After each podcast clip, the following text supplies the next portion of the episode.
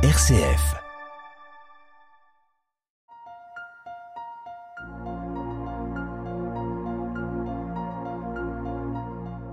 Bonjour et bienvenue dans l'émission Église aux mille visages, une émission qui rend compte de la vie œcuménique dans le Loiret et qui fait dialoguer les chrétiens de différentes confessions.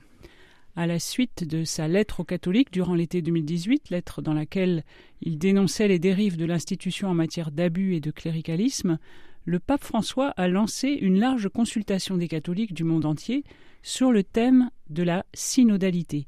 Il s'agit de réfléchir à la question essentielle de savoir comment favoriser l'écoute et la participation de chacun pour orienter la vie et la mission de l'Église dans notre monde d'aujourd'hui. Dans le Loiret aussi, cette réflexion est enclenchée et pour en parler, je reçois aujourd'hui Michel Bouillot, qui est diacre et qui a été chargé par l'évêque de coordonner cette réflexion pour le diocèse. Michel, bonjour. Bonjour Agnès. Alors, synodalité, c'est quand même un mot assez compliqué pour le commun des mortels. Peut-être euh, est-ce que vous pourriez nous expliquer de quoi il s'agit exactement? Effectivement, ce n'est pas un mot courant. Euh, par contre, euh, depuis quelques années, nous sommes habitués dans la société civile euh, de parler de démarche participative, de gouvernance partagée. Eh bien, la synodalité, ça relève de, de, tout ça, avec en plus un invité particulier qui est l'Esprit Saint. D'accord. En fait, synodalité, ça vient du grec, je crois. Hein, oui, alors étymologiquement, ça veut dire marcher ensemble. Voilà, c'est ça. Donc c'est une manière de trouver comment marcher ensemble. Alors pourquoi c'est important pour les catholiques de réfléchir à la synodalité précisément maintenant, là, en 2022 Alors, 2022, euh, euh, euh, on, est encore dans le déploiement du Concile Vatican II. Euh, vous savez, les conciles euh, dans notre Église euh, ont lieu tous les siècles ou tous les deux siècles ou tous les trois siècles, donc le déploiement est un peu long. Eh bien, ce concile qui met les baptisés au centre de l'Église, eh bien, nous sommes encore en train de le, déployer. Et un deuxième motif pour 2022, c'est aussi que notre pape fait le constat de dérive ces, dernières décennies dans l'Église catholique et, il a bien envie de trouver l'antidote de ce mal qu'il appelle le cléricalisme. Voilà, donc la synodalité, ça serait une manière de, trouver un, remède à ça. Tout à fait. Alors, la synodalité est vécue notamment dans les églises issues de la Réforme d'une manière forte, puisque ce sont les synodes, les assemblées, qui ont autorité dans l'Église et non pas des personnes. Euh, des synodes qui sont composés pour moitié de laïcs et pour moitié de pasteurs. Le 21 janvier dernier, nous avons organisé une soirée au Temple, au cours de laquelle j'ai eu l'occasion d'expliquer comment notre Église protestante unie vivait la synodalité. Alors Michel, est-ce que je peux vous demander ce que vous avez retenu de cette soirée? Alors, euh, eh bien, je vais reprendre les trois mots-clés qui sont le sous-titre du synode que le pape vient de lancer participation, communion, mission. Participation, effectivement, euh, j'ai découvert des conseils, des assemblées dans lesquelles participent tous les, tous les euh, chrétiens, tous les membres de l'Église, mais aussi les pasteurs, mais aussi les responsables, de, de manière assez large et à tous les échelons, local, régional et national communion, j'ai compris que dans ces, notamment dans les assemblées, il y avait des débats, euh, mais qui se faisaient dans la communion. C'est-à-dire que euh, c'était des débats où on pouvait euh, s'écouter et on pouvait avancer, converger vers des décisions. Et puis la mission, ben, c'est parce que effectivement tout ça est orienté vers la mission, vers, vers l'annonce de l'Évangile. Et alors après avoir euh, compris tout ça, est-ce que vous pensez que les églises issues de la Réforme aient quelque chose à apprendre à l'Église catholique en matière de synodalité? Alors euh, ma conviction, c'est qu'on a toujours à apprendre de l'expérience des autres. Ça, c'est sûr. Alors, je, vais être plus précis. Euh, en l'occurrence, à partir de ce que j'ai entendu l'autre jour au temple, moi, je note que votre Église a l'expérience du débat en assemblée. Oui. Savoir débattre. Et ça, c'est pas simple. J'ai entendu aussi à plusieurs fois et à plusieurs niveaux le souci de la formation de tout le monde, pas uniquement des pasteurs, mais la formation de tout le monde. Je, pense par exemple à tous ceux qui font partie d'un conseil. Tout à fait. Tous ceux qui ont des responsabilités. Et puis, euh, dernier élément, euh, alors je ne savais pas comment le qualifier, mais j'ai noté, je ne sais pas si c'est français, sobriété technocratique. c'est joli en tout cas. c'est pas mal. Parce que j'ai trouvé, je, n'ai pas entendu, je n'ai pas perçu de lourdeur technocratique. Euh, alors, c'est un clin d'œil parce que, en tant que référent diocésain pour ce synode euh, mondial du pape, j'ai quand même reçu un document de 20 pages et un autre de 40 pages pour m'expliquer euh, ce, en quoi consistait ma mission de référent.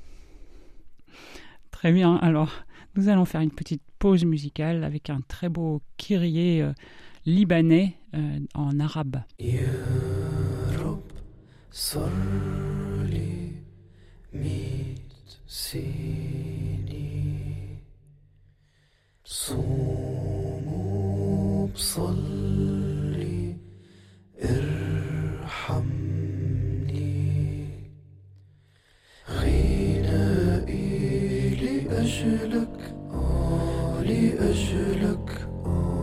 يا رب صمتي لأجلك آه لأجلك يا رب.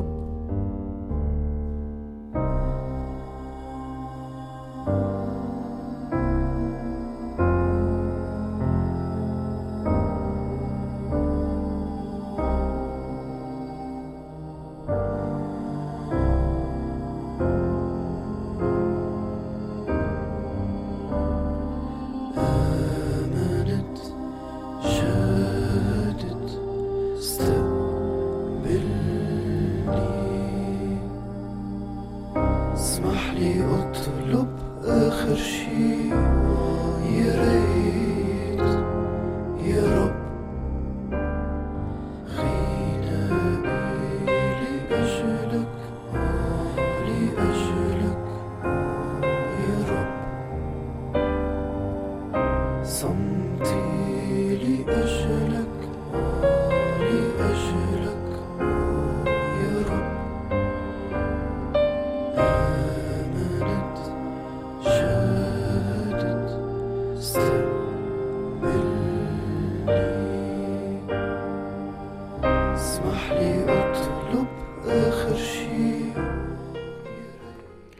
Vous êtes sur RCF Loiret dans l'émission Église aux mille visages et aujourd'hui nous parlons avec Michel Bouillot, diacre catholique, de la réflexion sur la synodalité engagée par l'Église catholique. Alors Michel, est-ce que vous pouvez nous expliquer comment va se dérouler concrètement cette réflexion dans, dans le diocèse? Alors concrètement, nous organisons des petits groupes de rencontres, de, petits groupes, c'est-à-dire 6-8 personnes, euh, de façon à permettre à chacun euh, d'avoir un espace de parole et, de façon à permettre euh, un exercice d'écoute c'est un, des objectifs de ces groupes, euh, c'est justement de faire un travail d'écoute, écoute de l'autre, écoute du groupe, écoute aussi de ce que je reçois et ce que je ressens à l'écoute du groupe, et évidemment écoute de la parole de Dieu et écoute de ce que l'Esprit nous dit là, ici et maintenant dans ce groupe. Alors pour que cette euh, écoute euh, puisse fonctionner vraiment, eh bien, on va avoir le souci de la pluralité euh, dans, ce groupe, pour ne pas dire de la diversité, parce qu'on comprend bien que quand on est entre soi euh, et qu'on est tous du même avis, eh bien c'est facile de s'écouter. Euh, l'apprentissage de l'écoute, c'est aussi l'apprentissage de la pensée différente, du jugement différent, de la sensibilité différente. Donc voilà pourquoi nous tenons à ce que ces groupes soient un minimum diversifiés. Donc je crois que le pape a souhaité que les groupes justement euh, contiennent des participants qui ne sont pas forcément issus de l'Église catholique, donc des chrétiens d'autres confessions, des croyants d'autres religions, des agnostiques, des athées.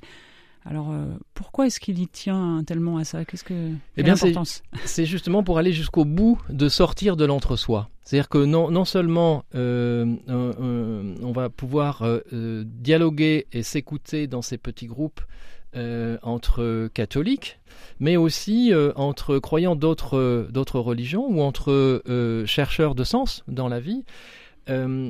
parce que justement, nous, croyons que l'Esprit Saint à travers ce groupe ainsi diversifié qui va, qui va apprendre pas à pas ce qu'est l'écoute de l'autre différent, eh bien, il va y avoir un espace pour que l'Esprit Saint puisse se manifester au groupe. Alors c'est pas si évident que ça de, persuader les gens qui sont pas catholiques de participer à une réflexion qui concerne l'Église catholique. Comment est-ce que vous allez vous y prendre pour les persuader? Alors ça, je vous l'accorde. je vous l'accorde. Alors euh, pour, l'instant, on a, euh, on va lancer euh, deux leviers. Le premier, c'est que nous allons faire des appels dans les médias locaux.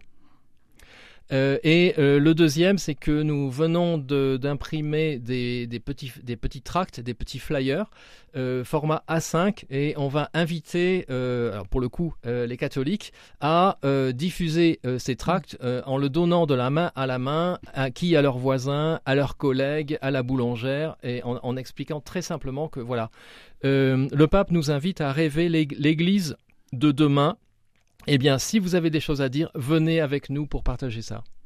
Et donc, il y aura cette étape diocésaine. Après, quand cette étape-là est terminée, comment ça se poursuit, la réflexion alors? Alors, l'étape diocésaine, entre déjà entre le petit groupe et l'étape diocésaine, il va y avoir à la fin de chaque petit groupe, euh, on va répondre à deux questions et on demande à ce que le groupe se mette d'accord pour euh, écrire une réponse commune à ces deux questions. Donc là, on voit qu'il y a un exercice de discernement et de synthèse collectif qui va se faire, à l'écoute toujours de l'Esprit Saint.